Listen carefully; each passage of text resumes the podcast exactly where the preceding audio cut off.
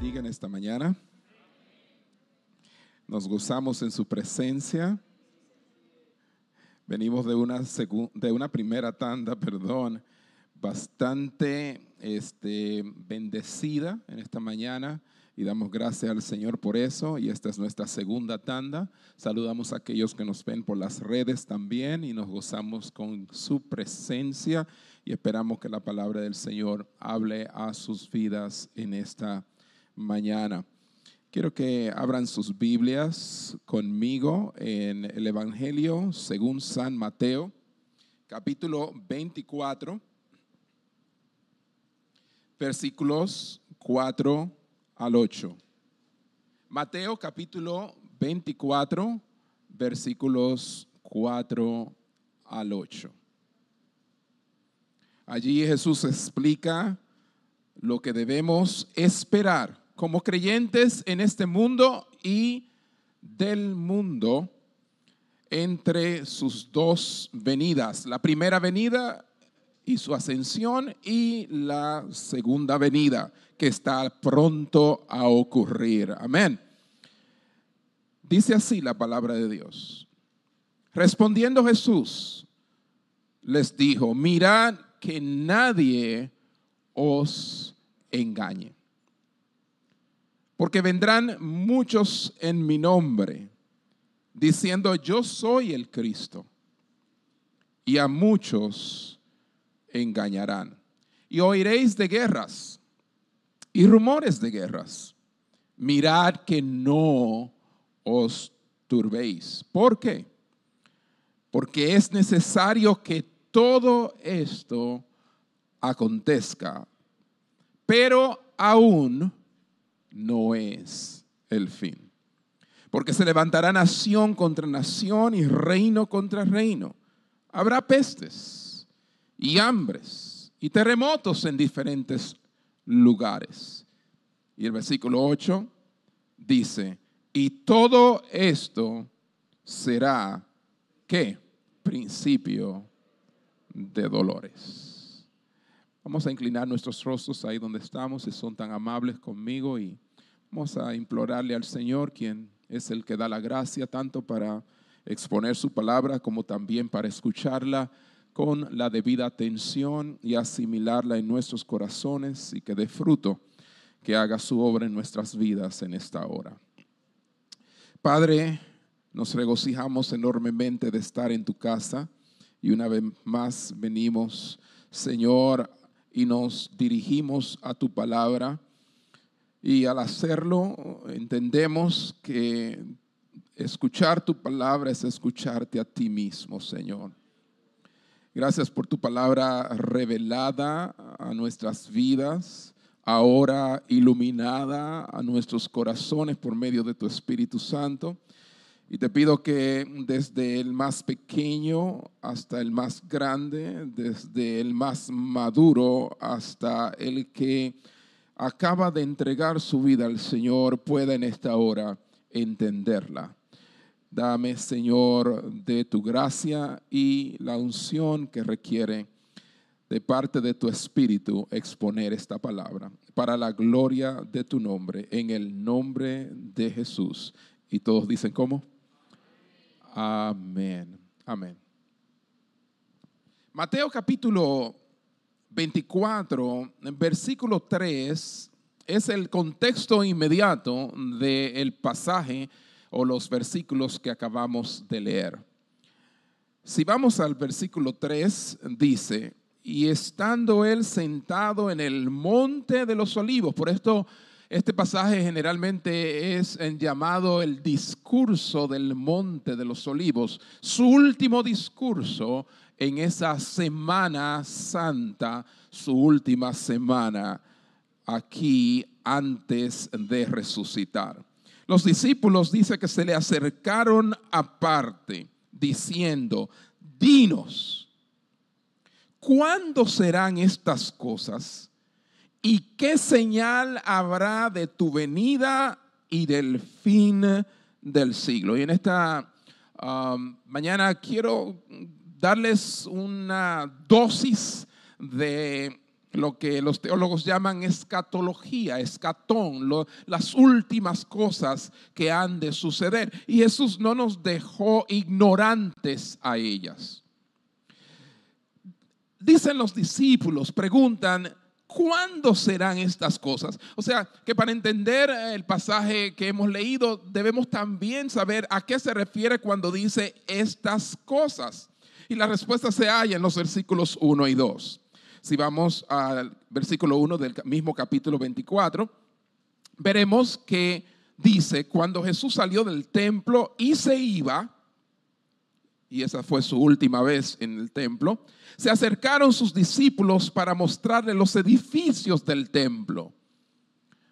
Y claramente, no importa las veces que un judío pasara por los edificios del templo majestuoso construido originalmente por Salomón y más luego pues reedificado, remodelado por Herodes durante el transcurso de unos 40 años, ellos quedaban impresionados, se acercaron a sus discípulos, ¿verdad? Para mostrarles los edificios del templo. Respondiendo él, les dijo, ¿veis todo esto? De cierto os digo que no quedará aquí piedra sobre piedra. ¿Qué dice?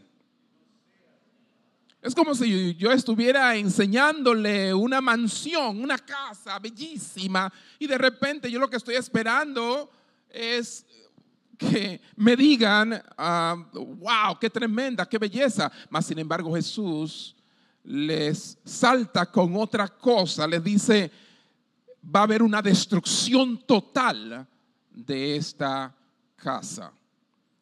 Cosa que ocurrió en el año 70 después de Cristo por el emperador, este, el general, perdón, Tito de Roma. O sea, 70 después de Cristo, estamos hablando de algunos, eh, casi 40 años después que Jesús ascendiera a los cielos. Ahora bien, el templo era una estructura legendaria, era algo hermosísimo, representaba el corazón, el alma misma del pueblo judío, porque representaba su religión y la presencia de Dios allí. O sea, era algo que ellos no se imaginaban. Y era como quien dice, lo único que le, que le quedaba de la gloria que ellos habían tenido en los tiempos de Salomón. Jesús les dice, no quedará piedra sobre piedra. Su respuesta los sacude. Su respuesta, en cierto modo, les hace preguntarse, eh, ¿cuándo va a suceder esto? Más bien, la pregunta gira alrededor de estas cosas y qué señal habrá de tu venida, del fin del siglo. ¿Cuándo? Y con este cuando está implícito algo muy interesante y es su desconocimiento de que no era algo que como ellos pensaban iba a ocurrir inmediato. No era algo de mañana, pasado o dentro de una semana o un mes o un par de años como ellos creían. Ellos pensaban que iba a ser algo de poca distancia que todo iba a ocurrir rápidamente porque tenían a Jesús ahí. El Mesías, el prometido, el, del cual profetizaron los profetas Isaías y otros más, estaba frente a sus ojos. Esto debe ocurrir en nuestro tiempo. Desconocían claramente todo esto porque también los profetas nunca pintaron el cuadro completo, sino que claramente solo hablaron de su primera venida, o más bien su venida, sin ver que esta venida tenía partes. Bueno, Jesús se encarga de llenar el espacio vacío. O sea, el tiempo que ocurriría entre su ascensión a los cielos y el final de los tiempos que es el tiempo que nosotros hemos estado viviendo. ¿Me están siguiendo? A modo de introducción debo decirles esto, porque el Nuevo Testamento inclusive llama a este periodo de tiempo de la iglesia, de nosotros, un misterio. Un misterio que estaba escondido en el pasado. Y eso se encuentra en Efesios capítulo 3, versículo 5. Está claro. Toda la era de la iglesia era algo que en el Antiguo Testamento no estaba revelado. Y de repente lo vemos en el Nuevo Testamento.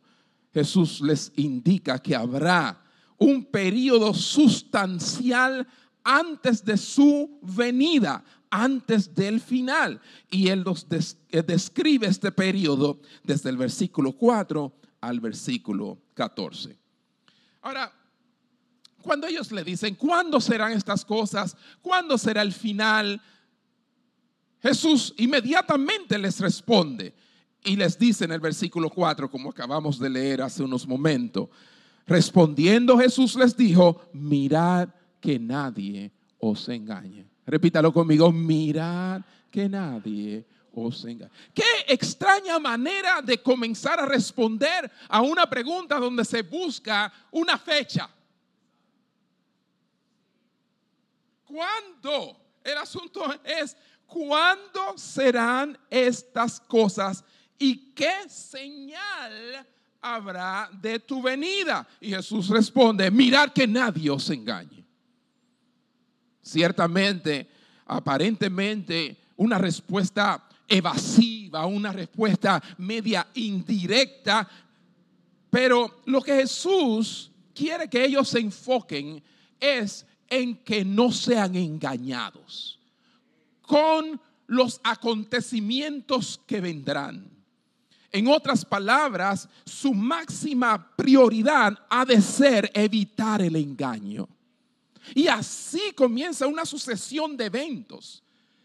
Jesús les dice, eviten ser engañados. El tema del mensaje de hoy precisamente es, tu máxima prioridad es evitar el engaño. Dígalo conmigo, tu máxima prioridad es evitar el engaño. Dile al que está a tu lado, tu máxima prioridad es evitar el engaño. Yo sé que tú quieres saber cuándo, pero tu máxima prioridad es evitar el engaño. Yo sé que te, tienes curiosidad de si esto, cómo va a terminar y todo eso, pero tu máxima prioridad, Jesús como que nos pone donde nos tenemos que estar.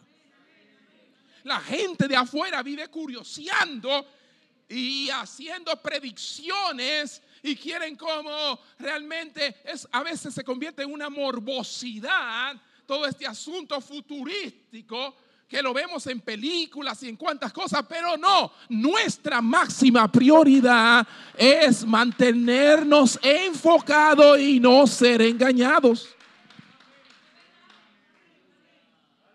Ante los acontecimientos que él va a describir. ¿Está claro? Muchas veces por llegar de inmediato a los eventos que él describe, pasamos por alto esta palabrita que domina todo su discurso, el ser engañados. Es algo que es importante porque todos estos acontecimientos iban a traer mucha incertidumbre en el mundo. Y Jesús entonces sabe claramente que el la curiosidad, muchas veces el deseo de, saber, eh, muchas veces lo que tiene que ver con la predicción del futuro, hace que la gente malinterprete los eventos que están sucediendo. ¿Me doy a entender? Por eso es que hay una palabra que domina este pasaje, que es engañar. Si ustedes observan en el versículo 5, el cual lo explicaremos en unos minutitos, dice, porque vendrán muchos en mi nombre diciendo yo soy el Cristo. Y a muchos, ¿qué dice? No a pocos. ¿Dice a cuántos? A muchos. ¿Qué harán? Lo van a engañar. Otra vez la misma palabra que utilizó en el versículo 5, la vemos, perdón, en el versículo 4, la vemos en el versículo 5. En el versículo 11, él vuelve y repite con insistencia, y muchos falsos profetas se levantarán y engañarán a muchos. No dice poco, dice muchos. Y vuelve en el versículo 24 la misma palabra, porque se levantarán falsos cristos. ¿Y qué? Falsos profetas. Pero él acaba de decirlo ya dos veces. ¿Por qué repetirlo? Porque la palabra que domina este discurso en su parte inicial, en esta sección, es esa, lo debido que debe ser nuestro enfoque en no ser engañados. Por eso el versículo 24 dice, y termino de leerlo, y harán grandes señales y prodigios, de tal manera que engañarán, si fuere posible, aún a los escogidos. Y me encanta cuando dice si fuere posible, porque no es posible. Aquellos que son escogidos también son guardados por Él y aquellos que son guardados por Él son preservados por Él hasta el final. Ahora, para hacerme entender lo intensa que ha de ser la, maniobra para engañarnos, dice que si fuere posible, o sea, a todos los que no son escogidos, terminarán siendo engañados. ¿Entendieron eso? Pero bueno, continúa el Señor enseñando y mostrándonos. O sea que tres veces habla del engaño. El Señor comienza entonces ahora a partir de esta base a rastrear la edad venidera que los discípulos no podían ver, ni nadie podía ver, que solamente Él la conocía. ¿Qué habría de ocurrir? Para ellos, inmediatamente vendrá el reino porque Jesús está acá no sabiendo que estaba días de cruzar lo que es la vía dolorosa y subir al monte de la calavera y allí en el Calvario, en el monte, dar su vida por nosotros. El Señor entonces les muestra este paréntesis, porque es un paréntesis que ha habido de dos mil años en el que vivimos nosotros ahora y lo que ha venido sucediendo y cómo ha venido sucediendo. Jesús para protegerlos, así como nosotros ante esta pandemia llevamos a cabo ciertos protocolos que nos defienden, no, nos protegen del virus en cierta medida, Jesús dio dos antídotos que protegen al creyente de cualquier engaño a raíz de los eventos que están transcurriendo. Número uno, y es el que vamos a detallar en el día de hoy, Él se encarga de enumerar eventos que iban a tipificar toda esta época que tú y yo hemos vivido después de la ascensión de Cristo. Y segundo, que no podremos tratarlo hoy debido al tiempo, y son los versículos 15 en adelante de este discurso, él describe señales, señales inequívocas, o sea que no hay manera en que se equivoquen sobre la destrucción del templo, son señales específicas sobre qué iba a ocurrir y el fin de la era y su regreso, donde iban a haber cosas milagrosas como señales en el cielo y muchas cosas más, cosas que están a punto de ocurrir. Concentrémonos en esta mañana en los eventos, eventos que van a tipificar esa época. Y Jesús los deja plasmado bien claro. Versículo 5 dice, porque vendrán muchos en mi nombre, no pocos, muchos. Y muchos han venido en su nombre diciendo, yo soy el Cristo. En otras maneras, yo soy el Mesías, yo soy el que tengo la solución a los problemas. Y no solamente de manera este, personal, individual, han venido personas así, sino también organizaciones, gobiernos, instituciones, etcétera, que han creído tener la solución a los problemas de la humanidad. Yo soy el Cristo. Y dice, y a muchos engañarán. O sea que lo primero que él presenta es lo que podríamos llamar falsificación. Diga conmigo falsificación. Cuando alguien va en tu nombre o hace algo en tu nombre y tú no lo enviaste, alguien falso falsificación. Jesús entonces, obligatoriamente tenemos que unir el versículo 4 con el 5, donde él dice, mira que nadie os engañe porque vendrán muchos en mi nombre. O sea, cuídense de ser engañados de la falsificación. Cuídense de ser engañados por la falsificación. Y en cada siglo ha habido impostores que han afirmado ser enviados de Dios, que por fuera, exteriormente, hermano, aparentan ser cristianos en lenguaje y en actividad, pero cuando tú lo escuchas bien, su mensaje es anticristo. Y hoy más que nunca se han levantado, no solamente iglesias, toda clase de instituciones y personas que y yo lo digo claramente, cualquier persona y organización que pretende ser cristiana solo en aspectos externos es un anticristo. Es un anticristo. El Señor entonces predice el surgimiento de muchos grupos y muchas personas y qué peligro es esto, hermano, para la fe. Qué peligro a través de los tiempos ha demostrado esto. Gente corre detrás de gente, idolatra gente. Y la gente busca ser idolatrado. Y buscan ser servidos y no servir. En mi viaje a África, hace unos años atrás, yo pude ver cómo esta cultura que en su gran parte en muchos aspectos, a través de los siglos, ha estado sumergida en miserias y en la necesidad de salir de ellas y cómo la gente se aprovecha de esa situación. Y de alguna manera u otra, a través de sus recursos y poder e influencia, son manipuladas estas gentes. Y esta gente terminan adorando a estos seres y siendo engañados por ellos.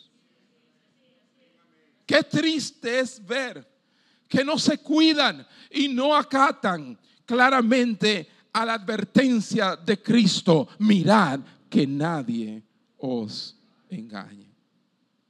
No seas engañado por la falsificación, dice el Señor. Esa es tu máxima prioridad, evitar el engaño. Pero también en el versículo 6 dice, y oiréis de guerras y rumores de guerra. Y vuelvo y le pido que una el versículo 6 con el versículo 4. Respondiendo Jesús les dijo, mirad que nadie os engañe. Ustedes van a oír de guerras y rumores de guerra. Mira que no se turbe, no os turbéis, porque es necesario que todo esto acontezca, pero aún no es el fin.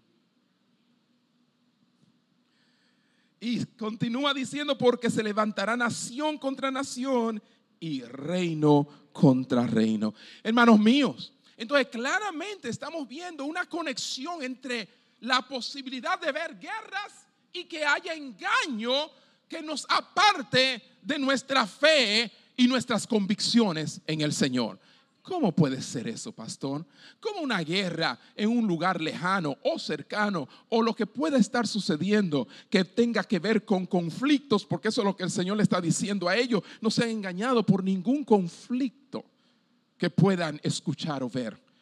Pueda afectarnos. Pues Déjenme decirle que en el siglo XX y XXI, y en otros siglos también, pero me refiero a estos porque son los más cercanos a nosotros, hubieron dos guerras mundiales. Dos guerras mundiales, la primera y la segunda guerra mundial.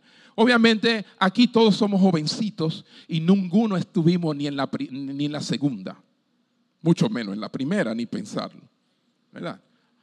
Eh, sí, yo creo que sí. Pero quizás nos están observando personas que sí presenciaron, por lo menos, la segunda guerra mundial. Déjeme decirle que en ambas guerras muchas personas se levantaron, tal y como dice Jesús, y llegaron a la conclusión de que una de esas guerras era el final. Se acabó el mundo. Esa es la señal que dijo Jesús. Míralo ahí. Él habló de guerra y esta guerra mundial significa que el Señor viene ya. Pero así también en otras guerras. interesante. ¿Por qué es interesante? Porque a través de los tiempos todos los que han hecho eso se han equivocado. Porque ninguna de esas guerras fue el final.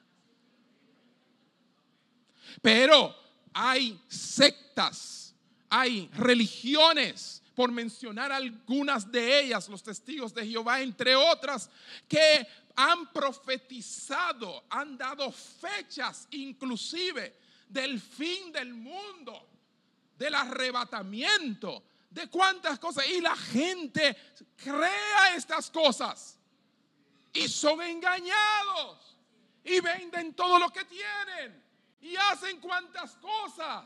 No seas engañado. Jesús dice, mirad que no os engañé. ¿Están aquí todavía? Tenemos que tener cuidado.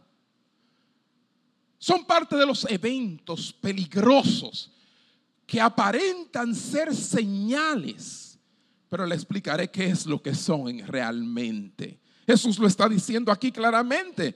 Está increíblemente siendo preciso. ¿Por qué? Porque a través de todas las edades hemos visto guerras y rumores de guerras. La historia no ha dejado un año de registrar una guerra en algún lugar. Jesús dice, mirad que no os turbéis. O sea que cuando vean estos conflictos no se turben. ¿A quién le está hablando? A los creyentes. Porque el mundo se va a turbar, pero nosotros no nos vamos a turbar. Sí, vamos a ver estas cosas suceder, pero no se turben. Ahora, ¿por qué no turbarnos? ¿Por qué no turbarnos? Pues está claramente, él dice el por qué. Porque es necesario que todo esto acontezca. Dios lo ve como una necesidad quien ha establecido que el hombre siga su curso y continúe con estas guerras y continúe con estos conflictos, quien lo ha permitido es Dios por una necesidad. Es necesario que acontezca. O sea que cuando yo enciende la televisión y vea guerras donde quiera que sea, es necesario que acontezca. Claro, duele, claro, preocupa, claro, si hubiese alguna manera de traer paz, lo haríamos, pero aún por encima de eso, sabemos que es necesario que acontezca. Dice algo más, añade algo muy importante. Cuando ustedes vean guerras así, sepan que aún no es el fin. Entonces, no es una señal del fin. ¿De qué me está hablando entonces? Estos eventos, ¿cómo deben ser vistos? Jesús usó la palabra, inclusive etnos. Muy interesante. Al leerla, yo dije, oye, pero viene de la raíz de etnia, de razas. ¿Cierto?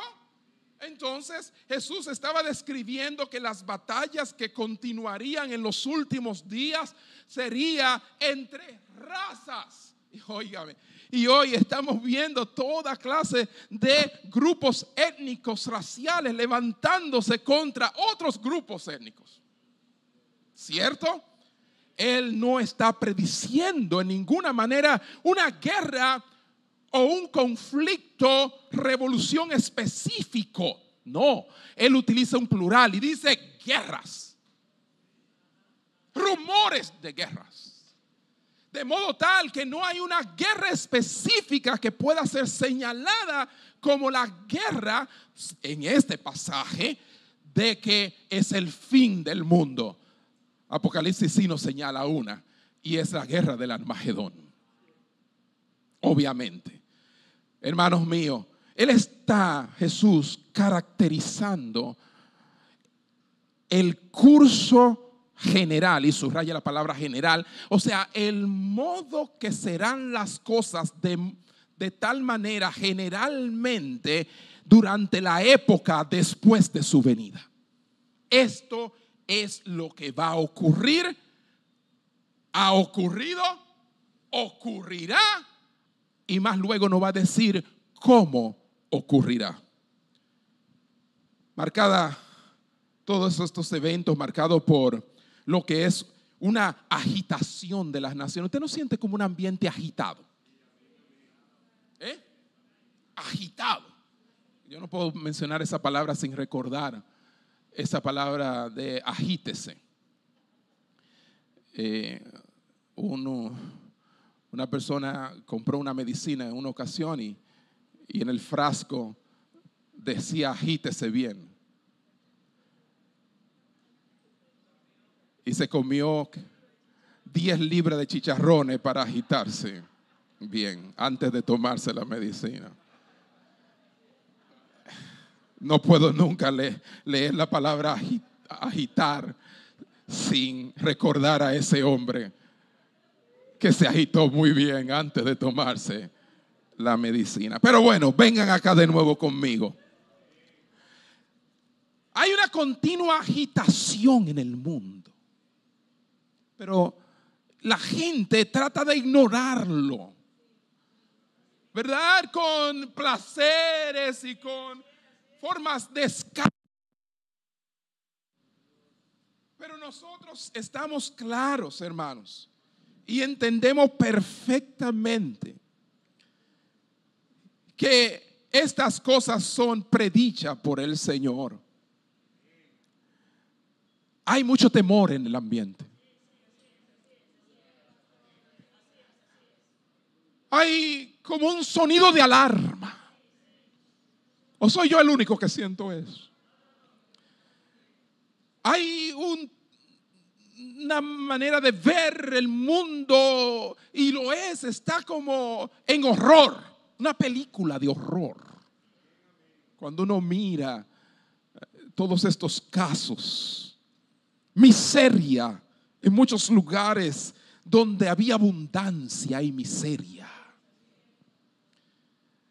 Y no podemos ignorar lo que fue introducido eh, hace 20 años atrás y se cumplió ayer, que fue un terrorismo que ha dejado el mundo eh, ante una expectativa de que en cualquier momento puede ocurrir algo.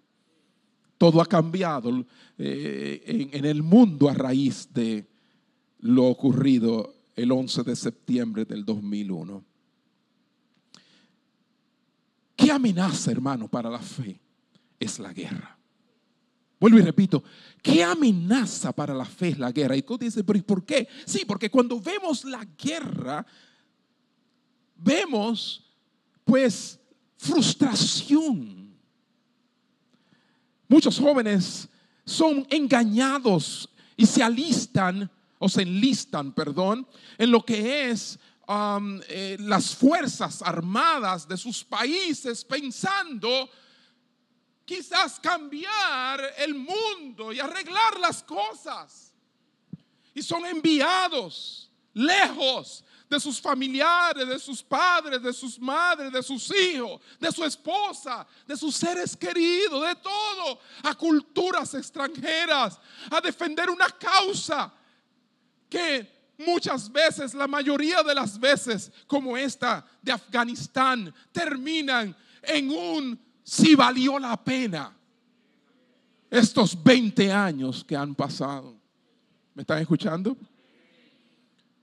Eso se le llama ir y marcharse para allá con mucho orgullo, pero después que ven la vida real, las matanzas, las muertes, los niños llorando y todo, gente inocente perdiendo la vida.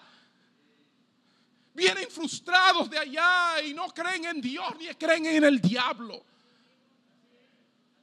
¿Me están escuchando? Y el hombre procura a través de las guerras sus propios intereses y también una paz que nunca ha podido lograr.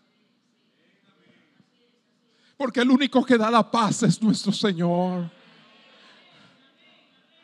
Mi paz os dejo, mi paz os doy. Dijo Jesús, no como el mundo la da, yo la doy. ¿Cuántos tienen su paz en esta mañana?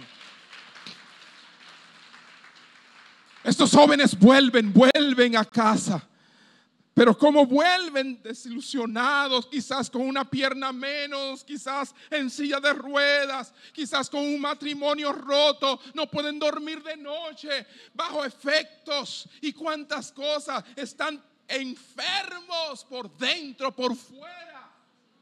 Esa es la realidad, hermano. Van con mucha ilusión, pero regresan con amargura, desesperación, decepción, porque ese es el engaño de la guerra. Muchos se enriquecen con las guerras, obviamente los que hacen las armas, pero aquellos que generalmente hacen las armas, aquellos que se enriquecen no mandan a sus hijos.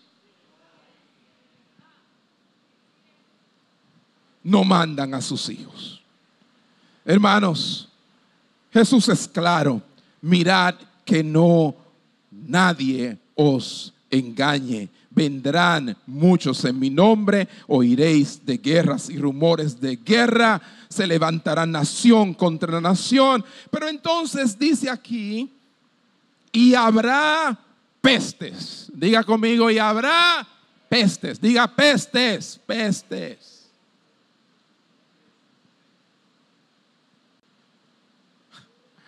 Oh hermano, y a nosotros no tienen que explicarnos esto. Estamos viviendo una peste. Sí. Una pestilencia. Una enfermedad mortal. Y a pesar de todas las ventajas de nuestra medicina moderna, porque ciertamente no ha tocado vivir un tiempo de medicina moderna que ha hecho tanto para aliviar los males que ha producido el pecado en el mundo, en la raza humana. Sin embargo, hoy siglo XX, aún tenemos, y en el siglo XXI, muchas pestilencias, epidemias, y hoy vivimos una pandemia. Posiblemente por primera vez en la historia. Ha habido epidemias, porque epidemia es cuando es regional, pero pandemia es cuando es global. Y esta es la primera vez en la historia que hay una pandemia. Irónicamente, hermano, hace unas décadas los científicos pronosticaron que iban a acabar con este asunto de las enfermedades mortales. Pero aparentemente le está tomando bastante tiempo para hacerlo. Alguien dijo las perspectivas de enfermedades causadas por el hombre, por las que el hombre ahora no tiene ninguna resistencia. Sí, porque muchas de estas enfermedades las produce el mismo hombre, con sus inventos y sus laboratorios y cuantas cosas. Hello. Y después no encuentra cómo solucionarlo. Muchas de estas son provocadas con propósitos maléficos. ¿Ah? Dice, es una perspectiva horrible si esto llegara a suceder en un momento de guerra o tensión en el mundo. Si, si no agarra fuera de base, con una economía totalmente en el suelo a nivel mundial. Usted se imagina qué estragos causaría una peste de estas a pesar de la tecnología y los avances, hermanos, modernos, esta pandemia actual sí ha comprobado algo, hermano. Y lo que ha comprobado en la vida tuya y en la vida mía y la de todos es que nuestras vidas están en las manos de Dios no en la mano de médicos, no en la mano de una pandemia. Están en las manos de Dios. Dios es el que da la vida y Dios es el que da la, la quita. Eso sí ha comprobado que hay un Dios en los cielos. Y es el gran médico al que tú y yo tenemos que alzar los ojos y mirar. Habrá pestes. Jesús lo dijo. Nadie va a erradicar las pestes porque Jesús dijo, habrá pestes. Y han pasado dos mil años. Y si usted lee de las pestilencias esos dos mil años, se dará cuenta que la ha habido y la hay hoy y la habrá hasta que Él venga. Suena muy fatalista. Suena muy poca esperanza, pero aguántese, porque sí hay esperanza. Dice que habrá hambres. Hambruna. Ay, con tantos recursos en el mundo y hay hambre. Se estima que alrededor de la décima parte de la población mundial ha pasado por lo que es una desnutrición durante toda esta pandemia. 811 millones de personas. La ONU no le puede seguir el ritmo a la hambre que hay en el mundo. Hay otras cosas que atender las organizaciones benéficas no pueden acceder a los recursos y ni a los lugares tan inhóspitos para meterse allí y poder resolver el hambre. Aunque la ONU dijo unos cuantos años atrás que para el 2030 ellos iban a erradicar el hambre. Nada más que le quedan ocho años. No se ve muy bien este asunto. Todo eso son el hombre queriendo resolver las cosas sin arreglar su cuenta con el creador de todas las cosas. Eso es sencillo. Hermanos míos, dice pestes, hambres, y entonces dice y terremotos en diferentes lugares. Terremotos en diferentes lugares, menos en la República Dominicana. Eso se lo añadí yo. Y de ningún modo quiero introducirlo en la Biblia. Solamente lo digo no porque no vayan a suceder, porque no han sucedido. Damos gracias al Señor por eso, hermano. Levante su mano y da gracias la misericordia de Dios. Y porque parece que nosotros somos demasiado buenos. No, no están de acuerdo conmigo. Eh, es todo lo contrario. Somos tan malos, pero la misericordia de Dios ha sido tan grande que todavía no hemos experimentado lo que ha experimentado muchas naciones. Y experimenta.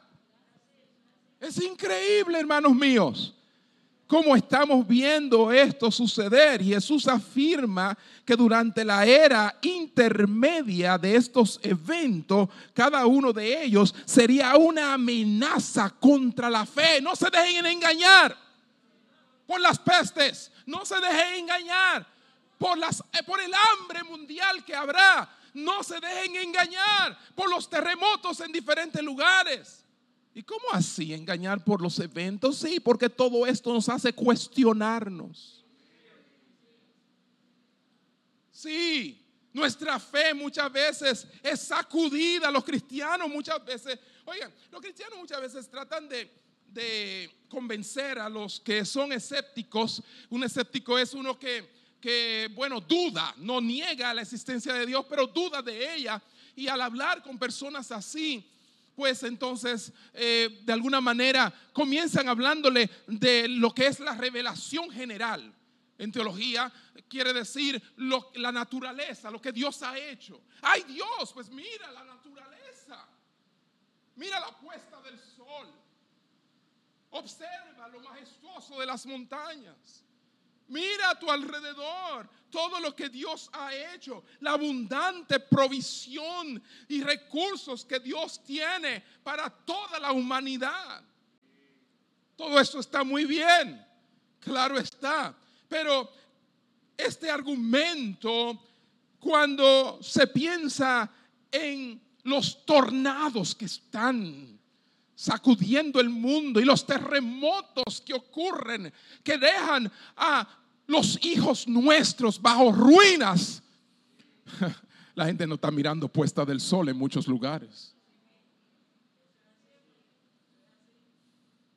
¿Ah? Claro que no. Hay hambre, hambre, hambruna, donde los niños no tienen en su boca el pan para comer diariamente. Y los padres tienen que observar a sus hijos morir lentamente con estómagos, barrigas infladas, hinchadas. Ustedes saben lo que yo estoy describiendo, ¿verdad que sí?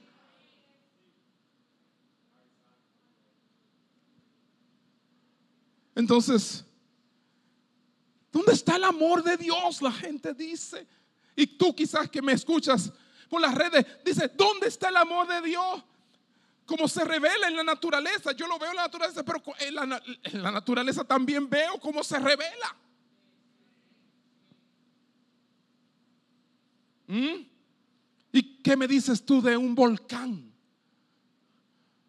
Cuando erupta fuego y ceniza y ciudades enteras son arropadas y desaparecen del mapa. Son cosas reales, hermano usted me dice de inundaciones por doquier? Porque ahora mismo hay fuego por un lado y agua por otro. Y yo digo, ¿y por qué que no será que se junta el agua con el fuego y entonces ya se acabó? Pero no, a distancia, en California quemándose y en Nueva York ahogándose. De extremo a extremo, seis horas en avión, de un lugar a otro. Acontecimientos totalmente diferentes. Aterrada está la gente. Escalofríos muchas veces de dudas vienen a la mente. Y será verdad que existe Dios cuando vemos estas calamidades naturales. El Señor nos dice a la iglesia, mirad que nadie os engañe. O sea, hay un engaño detrás de estos eventos en pensar que Dios no está en control. ¿Están aquí, hermano? Eso es lo que Él quiere. Muchas veces el enemigo de nuestras almas hacernos creer y que así como los que no le conocen nosotros comencemos a dudar de aquel que nos salvó y nos llamó. No, no es tiempo de dudar. No es tiempo de claudicar. No es tiempo de pensar que nuestro Dios se ha ido y no está en control. Diga conmigo, Él está en control. Él está en control, Él es soberano. Él es un Dios que gobierna y reina en medio de todos los eventos humanos.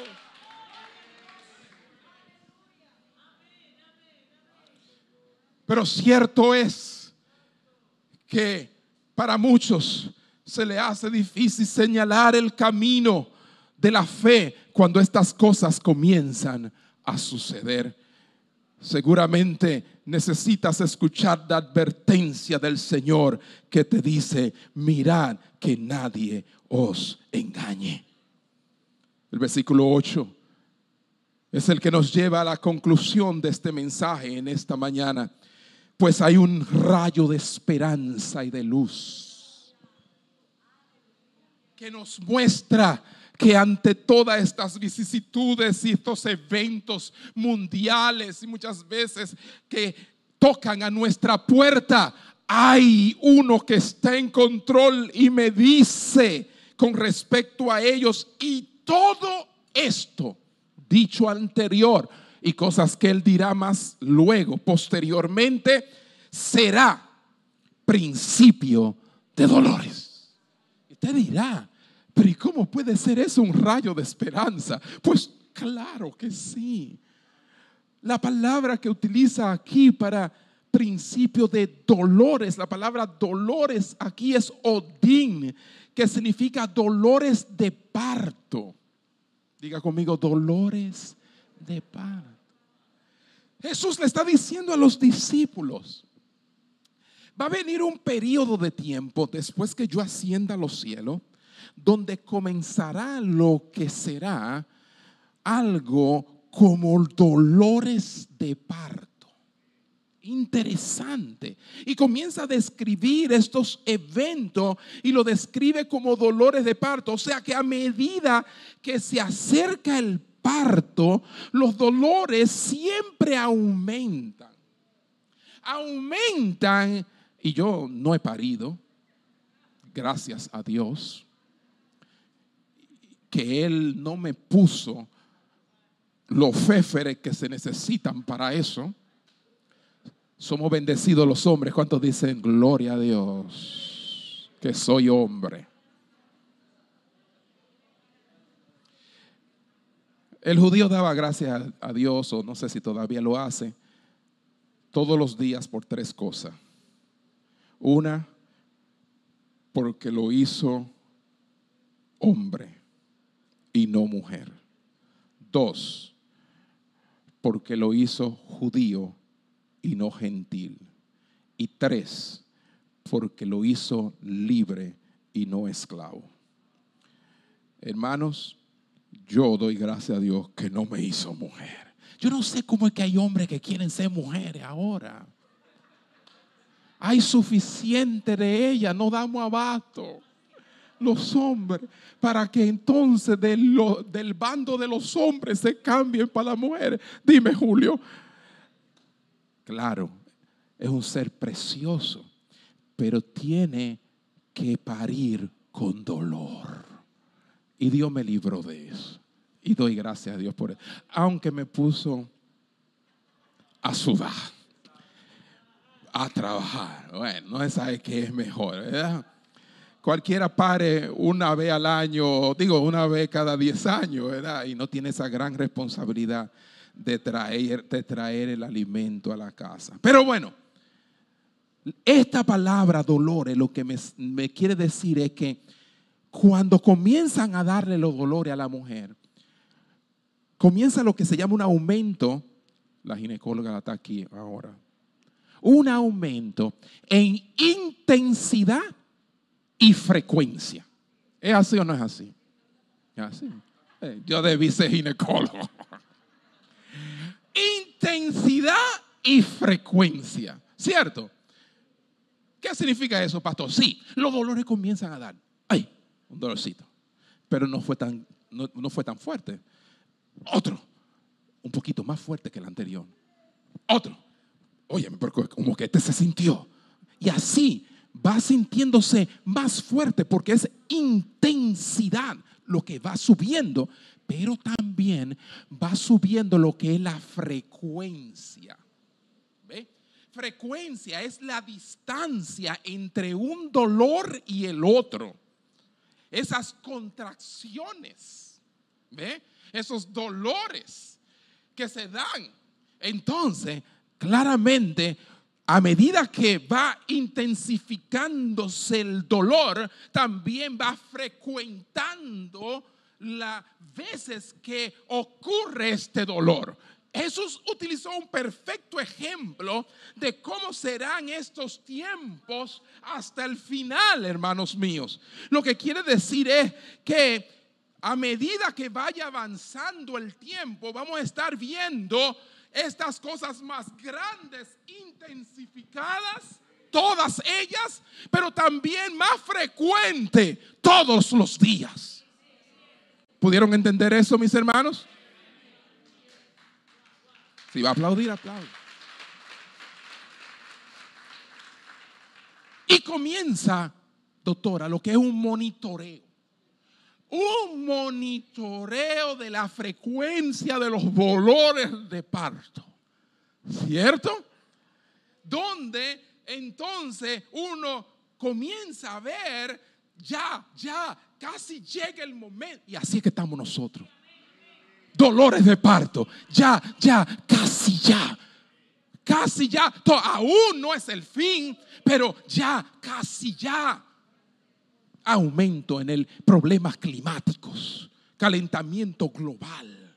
Cosas que antes ni soñábamos, pero se están dando marcan el comienzo, dice Jesús. No marcan el fin, pero marcan el comienzo, pero te dice, no te alarmes.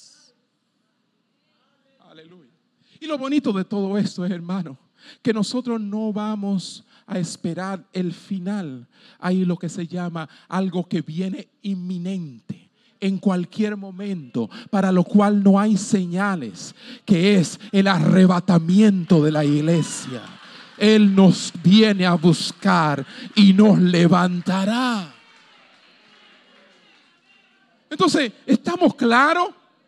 ¿Cuándo ocurre el dolor de parto? ¿En la concepción? No. ¿Durante el embarazo? No. Justo antes del nacimiento. Justo antes, al final es lo último que sucede. Y cuando sucede, tú estás ahí. ¿Verdad? La mujer se encuentra ahí. Entonces, claramente, hermano, eso es lo que nos está diciendo el Señor. Ahora bien, algo muy importante en el proceso que estamos nosotros atravesando de dolores de parto y que la creación dice que sufre dolores de parto, quiere ser liberada y quiere ver nosotros también que estemos liberados porque la creación ha sido sujeta a vanidad. ¿Qué es eso, pastor? Sencillo. La creación no fue creada vana. Fue creada, la palabra vana es inútil. La creación fue creada útil para que podamos deleitarnos en ella. ¿Ve? Pero ha sido sujeta a vanidad. No puede rendir lo que es. El hombre trata de alguna manera disfrutar de lo creado sin Dios sin someterse a Dios, sin vivir para Dios, sin honrarle a Él por la creación, honrando a la criatura antes que al creador. Entonces, la creación no puede brindarle satisfacción. Por eso nosotros no hallamos satisfacción en nada que podamos hacer o tener en esta vida. Hello. Terminamos vacío siempre porque la creación ha sido sujeta a vanidad. Ella no quiere estar así y se revela. Quiere ser libre para ser útil. ¿Ve? Pero eso vendrá cuando nosotros también, que gemimos dentro de nosotros, porque también nosotros queremos ser libres de este cuerpo pecaminoso de pecado y queremos servir a Dios libremente sin esta batalla que enfrentamos todos los días. ¿Cuántos están aquí conmigo? Hermano, está claro que hay dolores de parto. Pero hay dentro de estos dolores, y yo no sé, eso solamente lo podría explicar bien una mujer. Y yo lo comentaba con mi nuera ahorita, y es que dentro de esos dolores de parto, escuche bien, sí duelen, sí se intensifican, Sí, son más frecuentes. Sí, está llegando el momento y es incómodo. Esto que estamos viviendo es desesperante. Sí, pero el creyente, así como la mujer que está de parto, que tiene esos dolores, tiene adentro un gozo por lo que le espera más adelante, por lo que tendrá en sus manos una vida. Así también nosotros aguantamos estos dolores de parto hasta ese día cuando entraremos a una nueva vida con el Señor. Amén. Así que no te dejes engañar. No te dejes engañar. El Señor te dice estos eventos no son eventos que muestran el fin, sino un progreso hacia el fin. Porque los eventos que ya declaran el fin están por verse en los versículos que continúan en este capítulo 24. Porque este mensaje obviamente continuará. Cerremos nuestros ojos.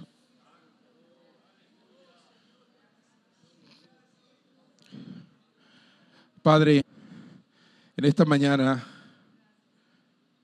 has puesto en mi corazón esta palabra. Fui motivado por algunos hermanos y buscando tu rostro. Y doy gracias por esos hermanos. Tú me mostraste la necesidad de que tu pueblo se percate de estas cosas y no sea engañado. Te pido en esta hora, Señor, que podamos, como dice en Lucas 21, 28, cuando estas cosas comiencen a suceder, erguir nuestra cabeza, levantar nuestra cabeza, porque nuestra redención está cerca. Our redemption is near. Nuestra redención está cerca.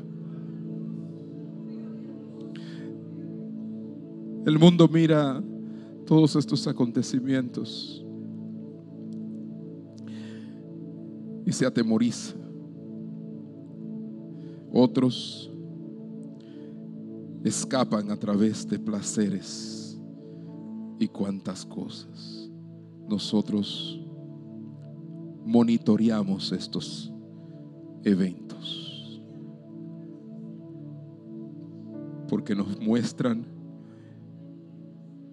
que vamos progresando hacia tu venida, tu segunda venida. Ayúdanos, Señor. Que el mundo se alarme, pero que el creyente esté confiado. Que despertemos del letargo espiritual como iglesia que muchas se hallan y nos hallamos.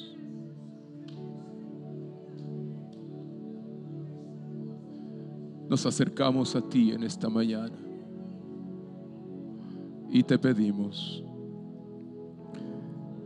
que bendigas nuestras vidas y esta palabra siempre esté presente en nosotros. En el nombre de Jesús. Y todos dicen como, amén. Dios les bendiga y Dios les guarde.